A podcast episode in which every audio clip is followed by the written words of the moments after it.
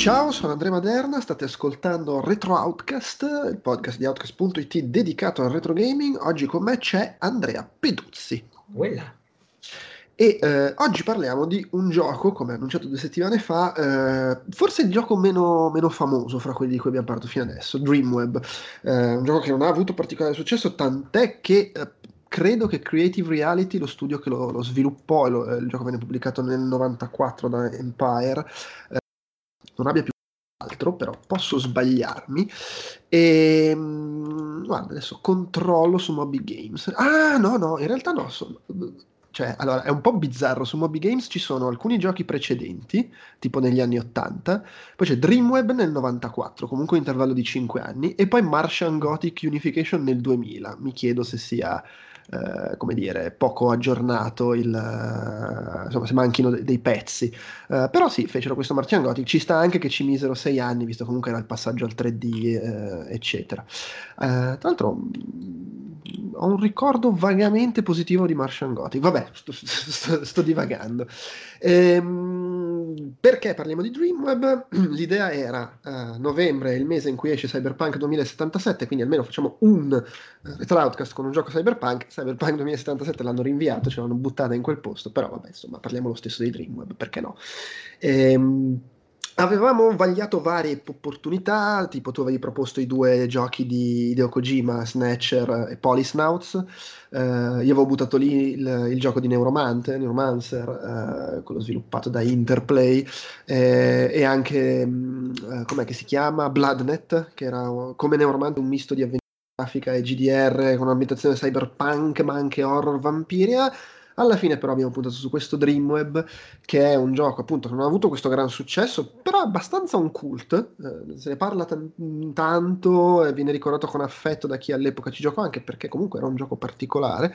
Eh, e oltretutto è disponibile come freeware, perché nel 2012 il... Um, è stato proprio buttato fuori da chi ne deteneva i diritti, eh, quindi disponibile gratuitamente, ovviamente serve Scam eh, VM per, per, giocarci, però si trova eh, scaricabile gratuitamente senza nessuna, cioè in maniera legale, con tanto di scansioni in PDF eh, del manuale e, de- e, del diario del protagonista che erano inclusi nella, co- nella, confezione, per cui in sostanza hai il pacchetto che, av- che avresti su gog.com se lo comprassi lì, solo che è gratis. Eh, ricordo che era uscito anche su Zodiac, che era questo store digitale italiano focalizzato sulle avventure che infatti io ce l'ho anche lì perché me l'avevano passato, ovviamente lì è la versione italiana, eh, andando su, su, siti dove è disponibile in freeware si trovano, si trovano nelle varie lingue, si trova anche la versione CD-ROM col parlato, insomma. Io tra l'altro ho giocato a quella, tu hai giocato a quella col parlato? Sì, sì, sì, anch'io. Ok. Dove Entrambi... Scegliere? Eh vabbè, sì, perché no. Eh, entrambi ci abbiamo giocato all'epoca, eh, era uscito su Amiga e su PC. No, no, alt, io non ci ho giocato. No, scusa, entrambi non ci abbiamo giocato all'epoca, dico. Era uscito su Amiga e su PC, ehm, vabbè, io ho giocato la versione PC. E, e niente, eh, Cyberpunk alla Blade Runner, nel senso... Non, noir poliziesco, futuro distopico, eh, non c'è l'elemento di cyberspazio, anche se comunque c'è questa rete che collega tutti a cui si accede con dei terminali, eh, c'è più un elemento fantastico anche infilato sì. Sì, sì, infatti è, è quasi fantasy fi, non so, science sì, fantasy, sì. ecco. Eh, però, però, secondo me ha quella, quell'atmosfera, quel taglio lì da, da, cyberpunk, diciamo che ci pesca senza essere completamente inserito nel contesto. Ed è un'avventura punta e clic anche se dal taglio un po' particolare che secondo me eh, le scelte particolari di design rend- sono allo stesso tempo le cose che lo rendono super affascinante ma anche eh, come dire che lo riempiono un po' di, di, difetti, che lo rendono anche, tra virgolette, scomodo. Eh, è un gioco che era per certi versi un po' goffo già all'epoca e quindi a maggior ragione poi giocandoci oggi con le comodità di oggi, con, insomma, con tutto quel filtro che si mette quando giochi a roba di vent'anni fa, trent'anni fa, eh, lo rende forse un pizzico ancora più scomodo. Eh, però, ripeto, secondo me molte di quelle scelte paradossalmente sono anche poi le cose più interessanti ha questa ambientazione appunto un po', un po' noir fantascientifico in cui tu sei, eh, con tra l'altro anche delle belle musiche, eh, in, in, e con questo taglio da personaggio che si parla addosso, che fa la voce narrante mm. e, e, e, che si vede già dal diario, incluso nella confezione, che è un po' fuori di testa. Il, sai cosa mi ha ricordato il diario? Quando in Resident Evil trovi quel diario del tizio che è rimasto chiuso nello scantinato e che, che scrive gli aggiornamenti un giorno dietro l'altro e poi a un certo punto inizia a trasformarsi e gli aggiornamenti diventano sempre più sgrammaticati fino a diventare eh, fame, fame.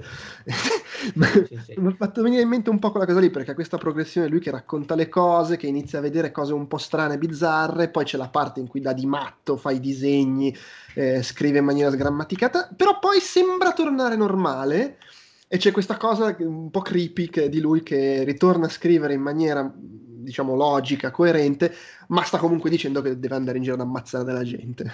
Sì, e, tu sei, sì, e, e, tu sei, lui. Cioè, perché io inizialmente... Ma, ma, quella è, è, una delle scelte più, più, interessanti del gioco, cioè metterti dalla parte di un personaggio così, poi è un gioco in realtà, ci arriveremo che, mm, diciamo così, è molto controverso per scelte di rappresentazione per il modo in cui effettivamente mette in scena, seppur in uh, 4 pixel, uh, rapporti sessuali, violenza estrema, perché è veramente un gioco atipico anche per quegli anni in questo senso.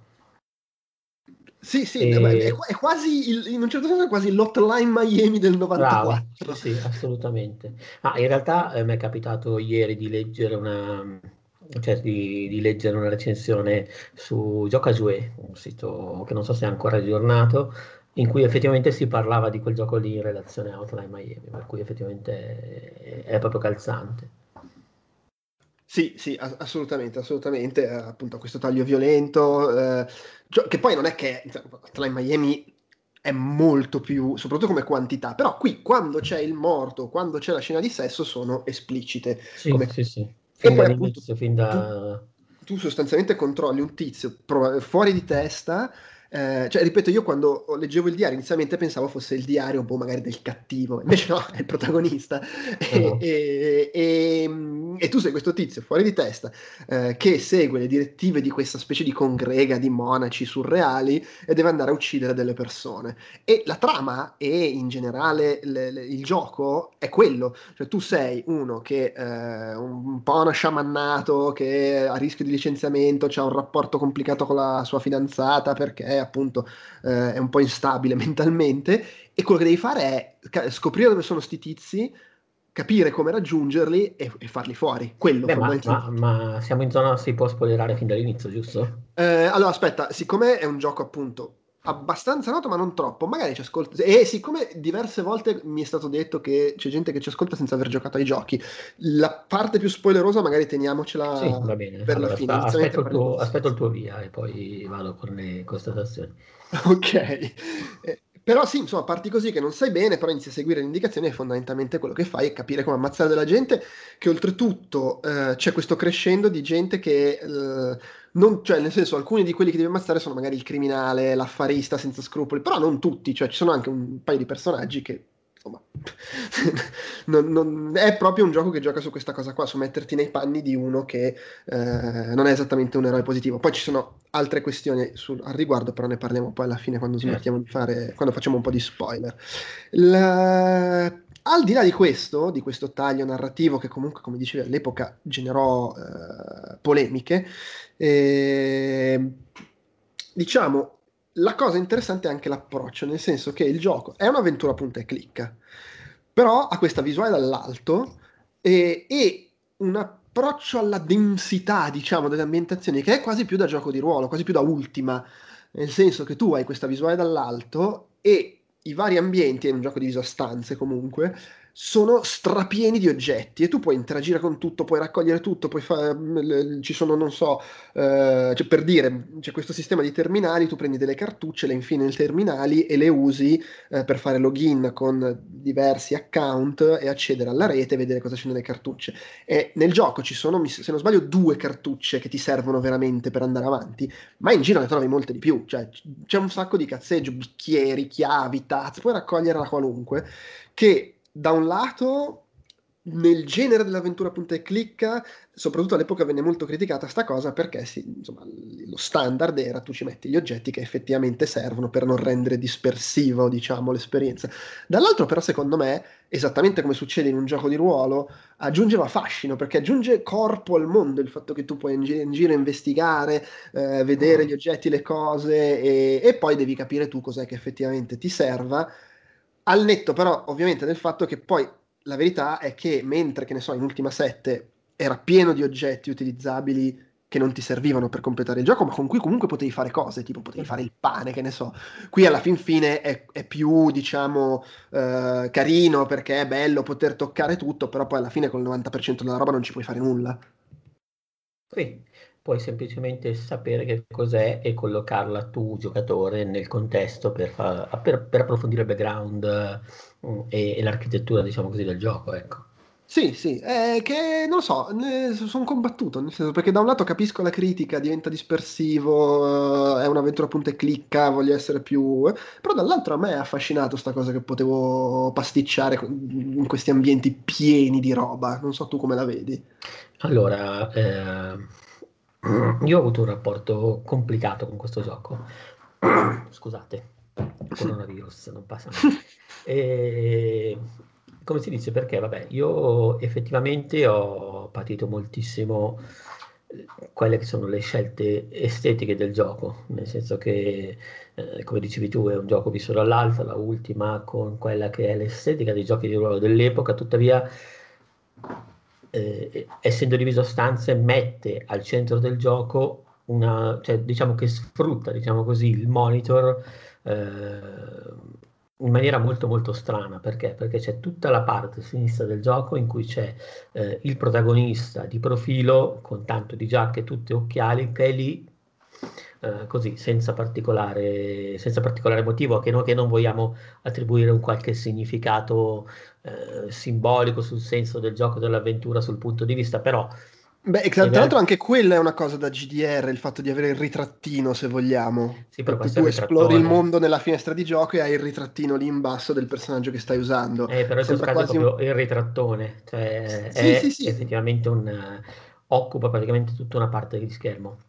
Mentre invece... Beh, sai la... cosa? Eh, non è neanche da escludere che fosse semplicemente una scelta tecnica, nel senso che spesso all'epoca era più facile mettere in scena quelle parti lì senza costruirci attorno al mondo sì no ma intendo spesso all'epoca se pensi anche magari alle conversioni dei giochi da bar quello che facevano era fare finestre un po' più piccole eh, in modo da semplicemente perché fossero meno pesanti a livello hardware e poi attorno ci mettevano cose di cornici e robe di contorno. Era, era quasi un modo per uh, girare attorno ai limiti tecnici. Non so se sia questo il caso se sia proprio una scelta di stile mettere il personaggino lì di fianco. Sì sì sì assolutamente. Però in questo caso diciamo che boh, sarà che io all'epoca non ero un grande giocatore di giochi di ruolo. E sì effettivamente ricordo parecchie conversioni così però nel mio ricordo filtrato di quelle che erano quelle conversioni, perché effettivamente non ci metto mano da molto tempo, ricordo che sì, al massimo c'era qualche escamotage di questo tipo per, nel quale veniva di solito incastrata la barra di energia o cose, questo, o cose del genere, però in questo caso è effettivamente occupa metà schermo, è una cosa diciamo ingombrante e eh, a fronte la parte diciamo effettivamente fruibile del gioco, cioè il mondo del gioco dove tu ti muovi è molto piccolo e c'è anche un discreto, come si dice, una discreta struttura pixelante perché tu effettivamente devi, eh, questi oggetti sono molti ma sono anche piccoli, per cui il gioco mette a disposizione, tra l'altro è facoltativa perché la puoi disinserire volendo, eh, una lente in basso a sinistra, quindi dove tu eh, praticamente vedi quello che stai facendo un po' più ravvicinato, quindi proprio in... Uh, sì, sì, è proprio la lente di ingrandimento sul puntatore del mouse, sostanzialmente, esatto. solo che non è letteralmente sul puntatore, ma, ma la vedi a fianco, la vedi sì. a fianco, per cui tu Vabbè, poi sopra c'è la parte, diciamo, di, di, di, interfaccia dove appaiono le descrizioni, ci sono le, c'è l'icona del salvataggio, queste cose qua. Insomma. No, no, certo, però occupa pochissimo spazio, anche perché quando poi entri nel, diciamo, interagisci con un oggetto, si apre un ulteriore, diciamo così, layer e, e, lì ti danno la descrizione dell'oggetto e tutte le cose che puoi fare. Comunque, scusa, inciso, non te le ricordi bene certe conversioni perché veramente succedeva la cosa del, della parte fissa attorno che occupa mezzo schermo. No, no, ma può darsi, eh, ripeto.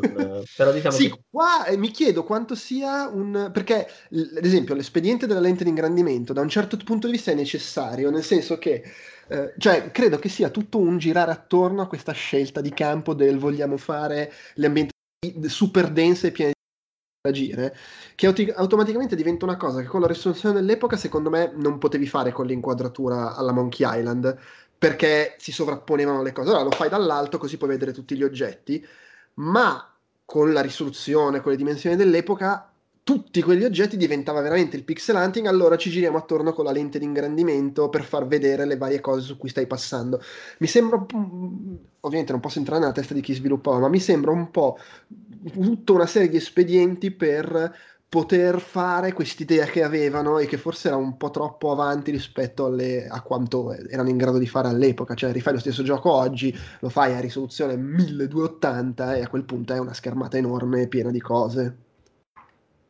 Può darsi. In realtà, diciamo, resta il fatto che rispetto a, eh, ad altri giochi che sono abituato a sperimentare nelle mie vaghe esperienze di retro gaming, questo è stato uno di quelli che mi ha in qualche modo, eh, come si può dire, messo più in difficoltà da quel punto di vista, sia appunto per quella che è stata questa scelta di, di campo, diciamo così, di rappresentazione di campo visivo, che per il fatto che questi oggetti, oltre a essere spesso inutili e che approfondiscono l'ambiente, ed ok, sono anche molto piccoli, per cui in realtà è vero che sono, la cosa sono relativamente facili da trovare, però sono, non sono così immediate da isolare. Diciamo sì, sì, sono d'accordo. È... Sì, poi in generale, sai qual è anche il problema secondo me?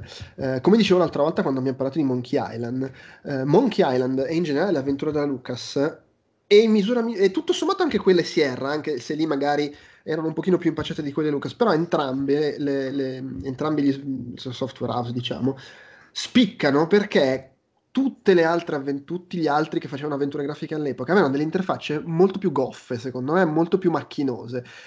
E qui si nota ancora di più proprio perché ha questa struttura così particolare, cioè questo sistema qua se poi il modello di interazione avesse la pulizia e l'eleganza che ha Monkey Island, sarebbe meno pesante. E invece qui comunque devi trovare l'oggetto, devi riuscire a cliccarci sopra e, poi anche una volta che ci hai cliccato sopra è scomodo perché devi scegliere no, l'azione no, dall'altro infatti. menu, da, dall'inventario, cioè è macchinoso e questo comunque ti assicuro perché mi è capitato di recente di giocare ad altre avventure grafiche dell'epoca, magari anche che godevano di considerazione molto superiore a Dreamweb eh, e comunque le ho trovate super macchinose e in questo senso poi quando ho giocato a Monkey Island ho detto ah cazzo è un altro pianeta. È un altro pianeta. No, no, ma qui per me invece che non, non, sono solito diciamo praticare avventure del passato e visto che mi sono giocato a Monkey Island di recente ma mi sono giocato anche Loom abbastanza di recente eh, mh, che è già diverso anche rispetto a Monkey Island però quello Loom lì vuole fare un'altra cosa e l'apoteosi del sistema di controllo morbido, liscio e senza compli- complicazioni. Esatto. Mentre qui invece io mi sono trovato davanti a un gioco che era eh, ostile dal punto di vista di, di scelte, diciamo così, di, di, campo di interazione, campo di gioco. Non aiutava il fatto che al di là del, dell'idea di ok, va bene, riduciamo lo schermo, non, ho, non era particolarmente elegante, ben fatta tutta, tutto il profilo diciamo, del protagonista, messo lì a sinistra, non era granché eh, detto questo, cioè, oggettivamente non, no, non, era proprio il massimo da vedere, potevano scegliere un altro tipo, un altro disegno, renderlo un po' più elegante, però così non era anche... E, e poi appunto questo sistema, eh, come si dice, questa interfaccia di interazione con gli oggetti che era estremamente macchinosa, nel senso che aveva, mh, non, es- non, non rinunciava a nessun passaggio, per così dire. Sì, sì, sono, cui tu sono... l'oggetto lo dovevi prendere, lo dovevi aprire, lo dovevi eh, portare sull'altra cosa, tasto destro, tasto sinistro, tra l'altro vengono implementati entrambi i tasti in maniera diversa, per cui i tasti del mouse mi riferisco, per cui è una cosa in cui io ero completamente disabituato. Tra l'altro, ripeto di nuovo, io non sono stato un... non ho giocato questo tipo di giochi veramente per molto tempo. E per cui all'inizio ti mette veramente tanto sì, a metterti a tuo agio, non aiuta anche richiede, richiede uno sforzo è uno di quei giochi che richiedono uno sforzo. Eh, secondo me lo richiedeva anche all'epoca e quindi lo sforzo diventa ancora più grosso oggi nel momento in cui eh, siamo abituati a una comodità troppo superiore delle, delle cose, una semplicità di interazione eh, troppo, troppo superiore per cui figurati per un gioco come questo che richiede uno sforzo, ripeto, cioè un gioco che ha delle idee ben precise e si fa, tra virgolette, si fa un po' i cazzi suoi, cioè lui vuole avere questa cosa qua del mondo super denso, vuole avere anche altre cose di cui parliamo dopo, e non gliene frega niente se sono un po' più scomode, il problema è che c'è questa scomodità di base, di, proprio di, di interfaccia, di interazione. Eh, va, va, aggiunta anche una cosa secondo me, stiamo parlando di un gioco che ha una, una risoluzione tipo 200 pixel, una cosa del genere, cioè all'epoca tu vedevi la, la, cosa super definita su uno schermo relativamente grosso. Oggi quella cosa risulta, cioè ci giochi oggi su un computer di adesso, risulta un po' spalmata. Secondo me non, non aiuta neanche quello, nel senso che diventa molto più confusionario quello che vedi a schermo. Oh. Mentre se tu guardi le, le, le foto dell'epoca, le guardi a risoluzione 200 ti danno un effetto diverso come pulizia del pixel, non so come dire. Allora, può darsi sicuramente, però in realtà non è stato tanto quello ad avermi messo in uh, difficoltà quanto piuttosto veramente uh, l'insieme di tutte queste scomodità e il che secondo me è veramente alla scomodità dell'interfaccia. Non aiuta il fatto anche che eh, ok, va bene, le location da esplorare non sono tantissime, nel senso che il gioco eh, utilizza un escamotage per passare da una zona all'altra, cioè ti porta diciamo in una schermata di intermezzo,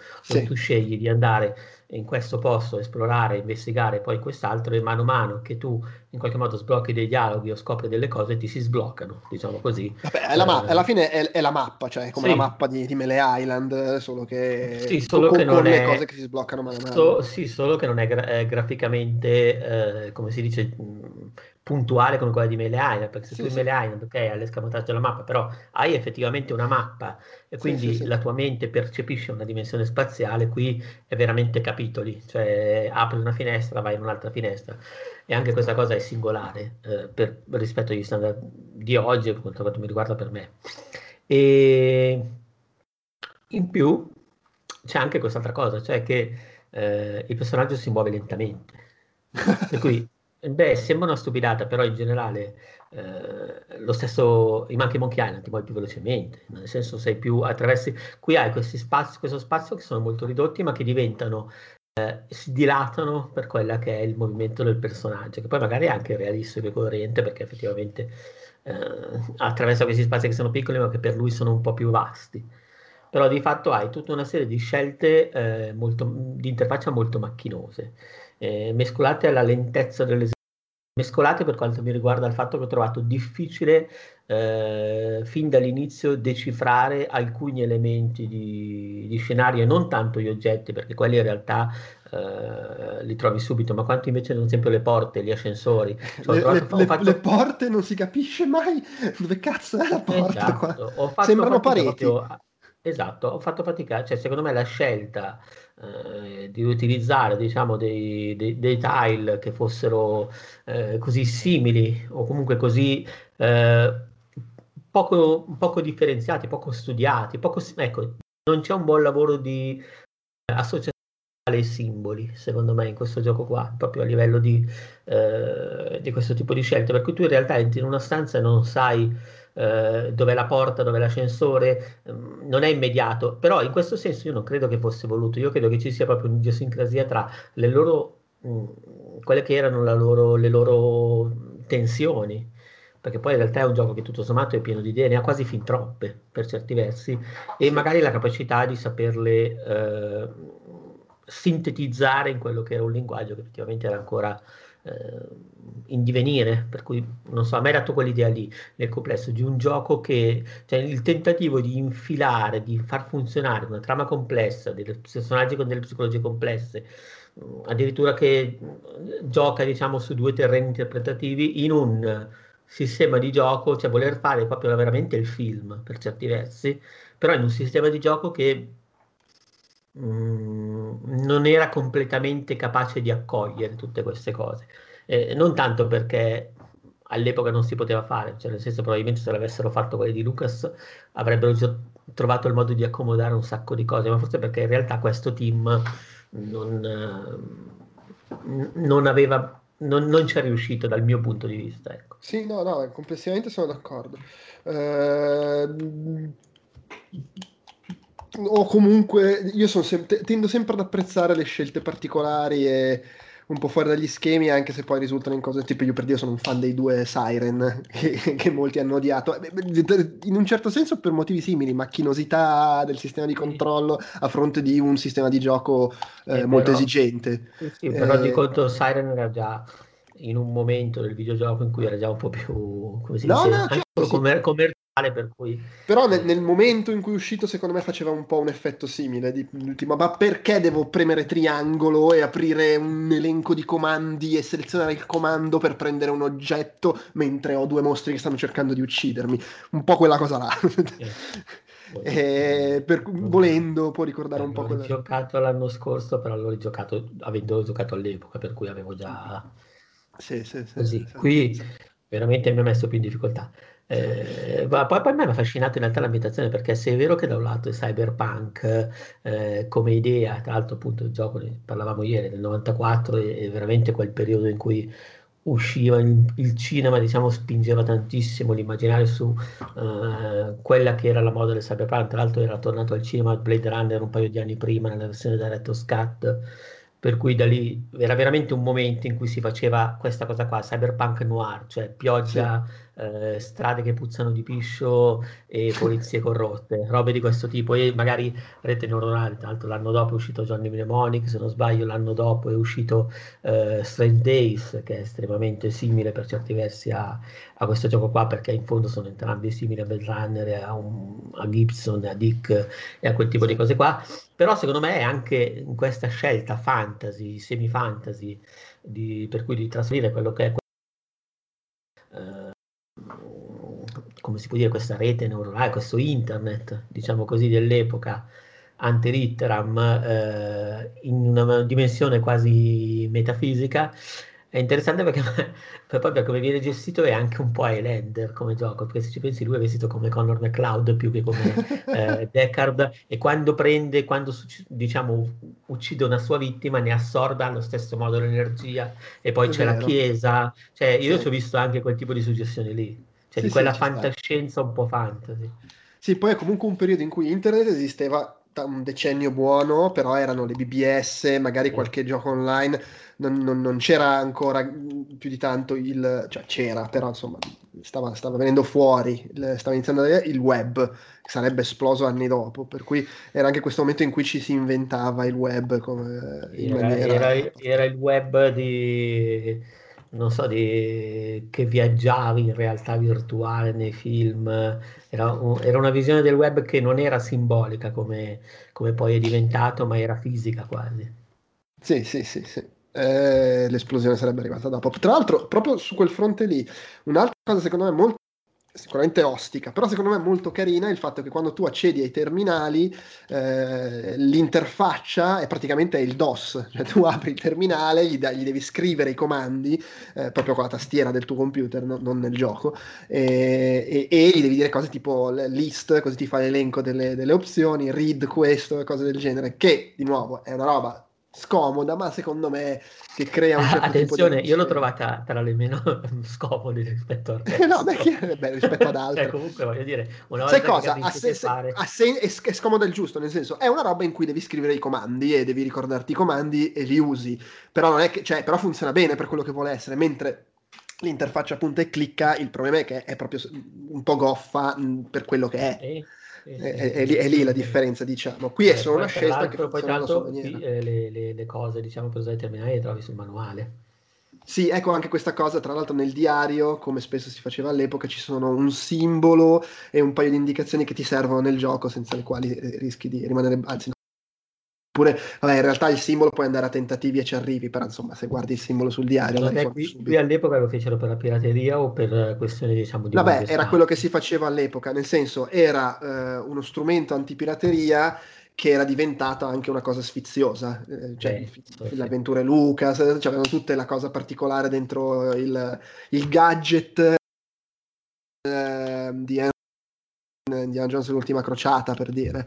Eh, tra l'altro venne utilizzata anche eh, da tematica di Martin Mister, se non sbaglio. Sì, sì, vabbè, era un classico, cioè mettevi dentro la cosa con i codici o facevi anche robe tipo un po' più articolate, con informazioni che ti servivano per risolvere degli enigmi e senza le quali rischiavi di rimanere bloccato o di dover andare a tentativi. Eh, secondo me è una cosa carina. Poi comunque no, stiamo parlando dicevo, di un no, gioco ho citato cui... Martin Mister perché è di qualche anno dopo e lì c'era stata più che altro già la citazione.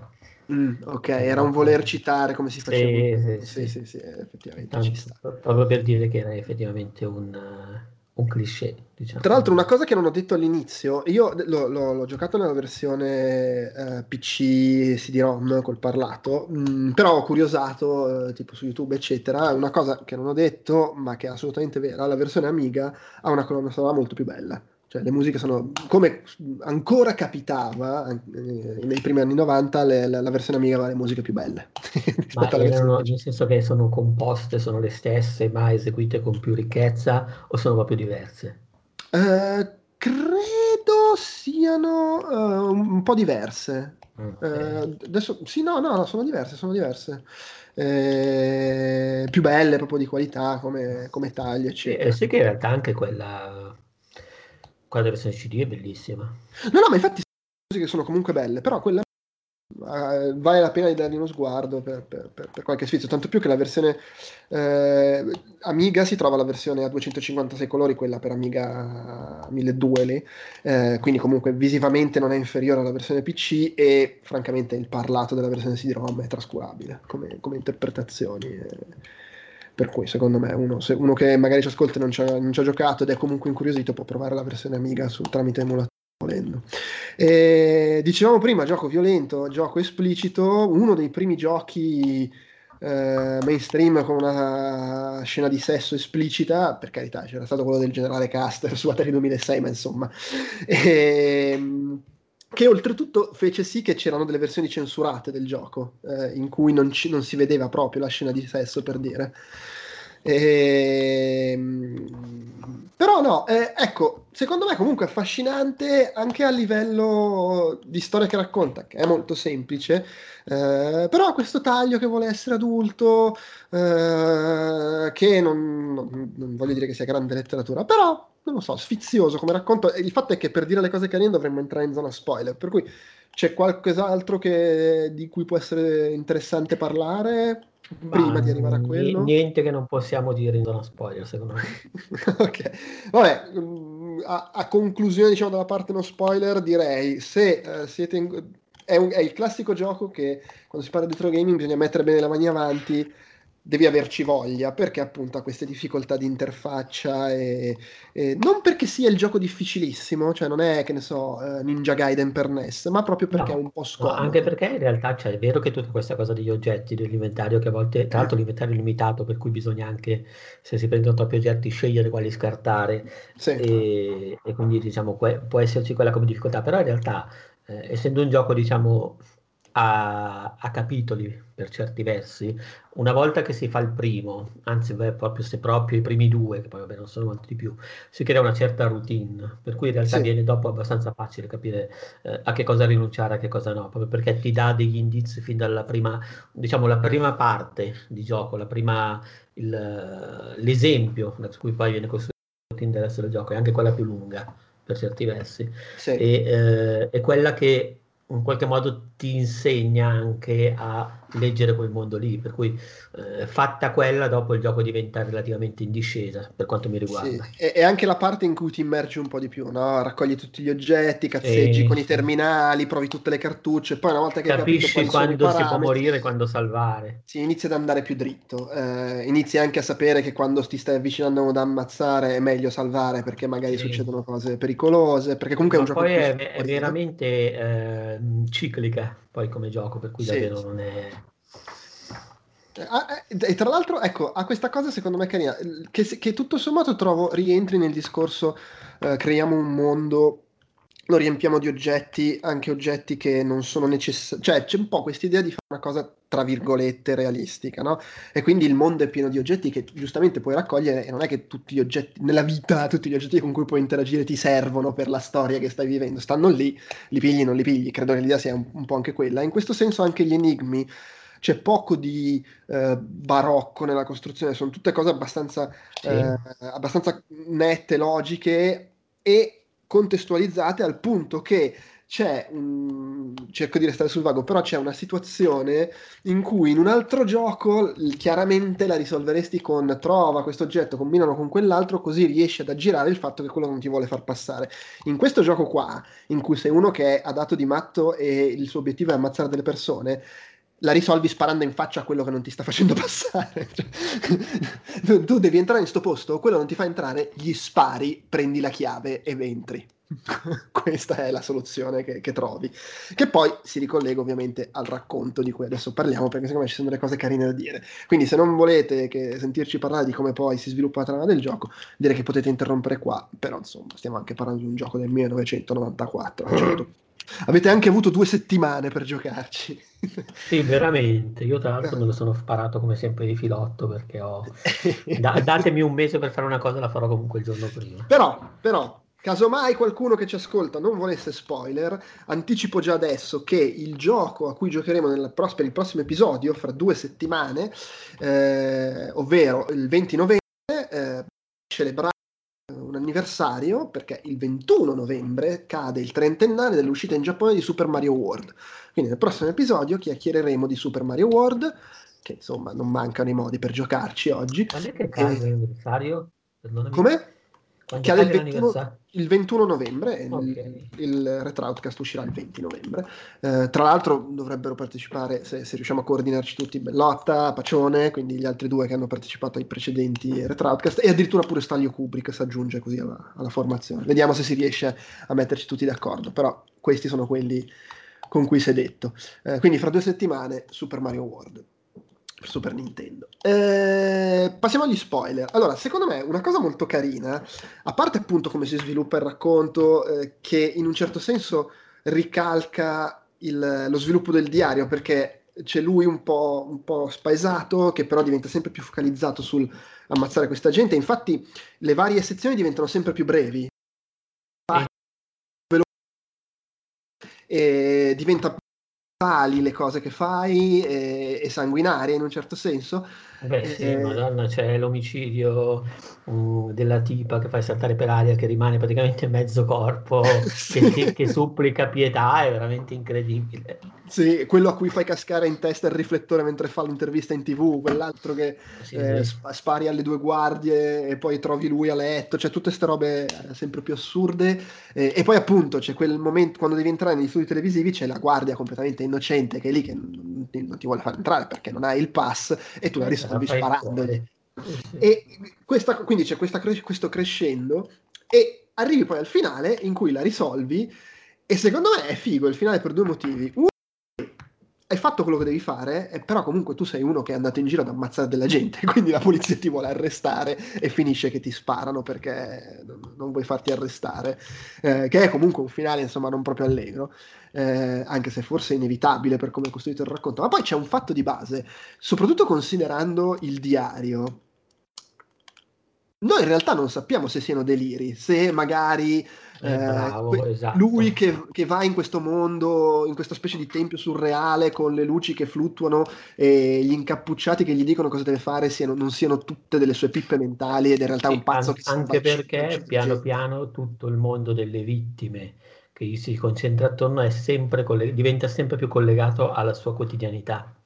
Sì, sì, sì. sì. Eh, non, nel senso all'inizio magari c'è la rockstar, poi c'è il, eh, come si dice, il generale, però poi piano piano i contatti, le connessioni con queste vittime diventano sempre più, si stringono sempre di più attorno a quello che è il suo quotidiano, perché a un certo punto una connessione la trova eh, della sua amante, eh, in un altro momento poi eh, posso andare fino in fondo nello spoiler. Sì, sì, sì, sì. Eh, lui all'inizio viene licenziato, cioè il, sì. gioco inizia con lui che perde il posto di lavoro e poi casualmente eh, questa cosa ritorna, perché lui alla fine eh, va e uccide il barista.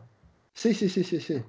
Eh, è proprio il barista che l'ha licenziato, perché lui è originariamente un barista, per cui in realtà tu non sai veramente, tu giocatore, e non ti viene detto se queste sono tutte, se, se è tutto un costrutto psicotico per giustificare il fatto che questa persona ha problemi nella vita e vive una vita comunque eh, molto, molto complessa, molto povera anche per certi versi, perché comunque vive in un appartamento un po' sudicio, ha un amico ubriacone messo malissimo, ha questa, questa relazione comunque un po' così tribolata e perde il posto di lavoro all'inizio e alla fine lui, non so come dire, potrebbe è veramente una storia di eh, rivalsa psicotica sulla propria vita.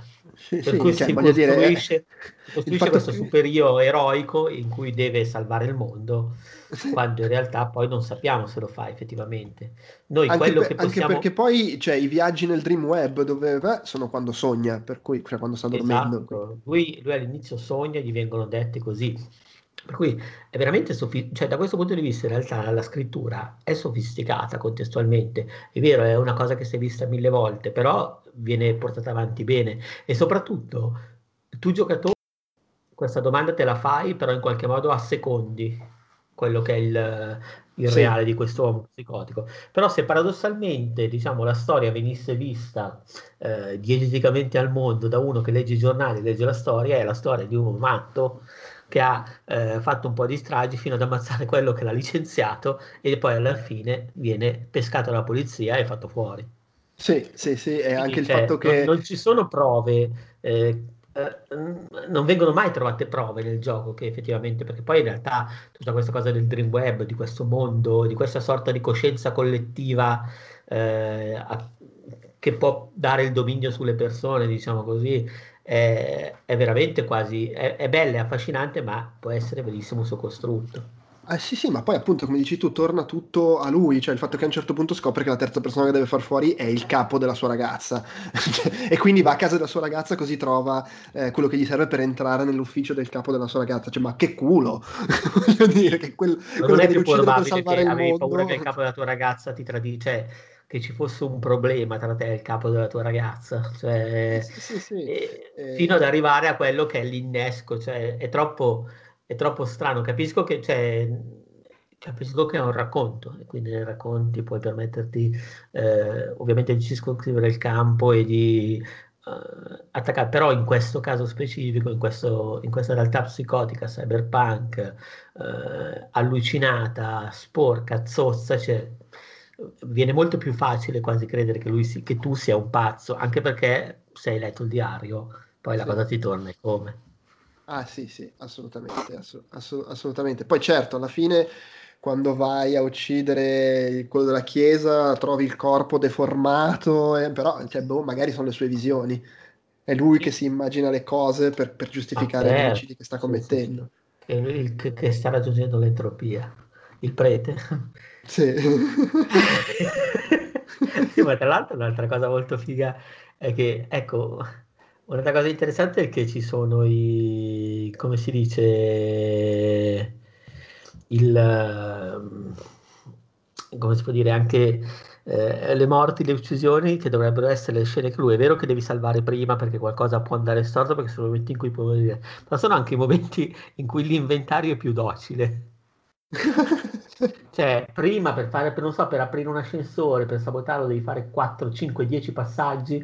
Lì per uccidere, ok, usa la pistola e poi parte praticamente la cutscene, contestualmente parlando. Sì, sì, sì, sì. Eh beh, oh, eh, sono le situazioni contestuali in cui si semplifica tutto per amor di narrazione, diciamo. Sì, sì, sì. Ecco, io poi volevo aggiungere un'altra cosa che ovviamente è frutto del fatto che io tendo ad avere quella dissonanza da pendolo di Foucault, per cui eh, se, se, mi succedono due cose e ci vedono le analogie, comunque mi, mi, capita. Però io sto giocando moltissimo a Persona 5 e anche in questo caso ho ritrovato la stessa meccanica. Eh, nel senso che anche in Persona 5 c'è un, uh, un, un, un, universo, un metaverso condiviso tra tutte le persone e questi tipi che sono i, i ladri fantasma, per cui delle persone, diciamo un gruppo di ragazzi eh, socialmente ambigui, anche se poi in realtà sono tutti bravi ragazzi, deve uccidere una vittima dietro l'altra e ha anche la stessa cosa. Sogni, ti viene data la missione. Cioè, per cui è veramente stato straniante per me anche da quel punto di vista.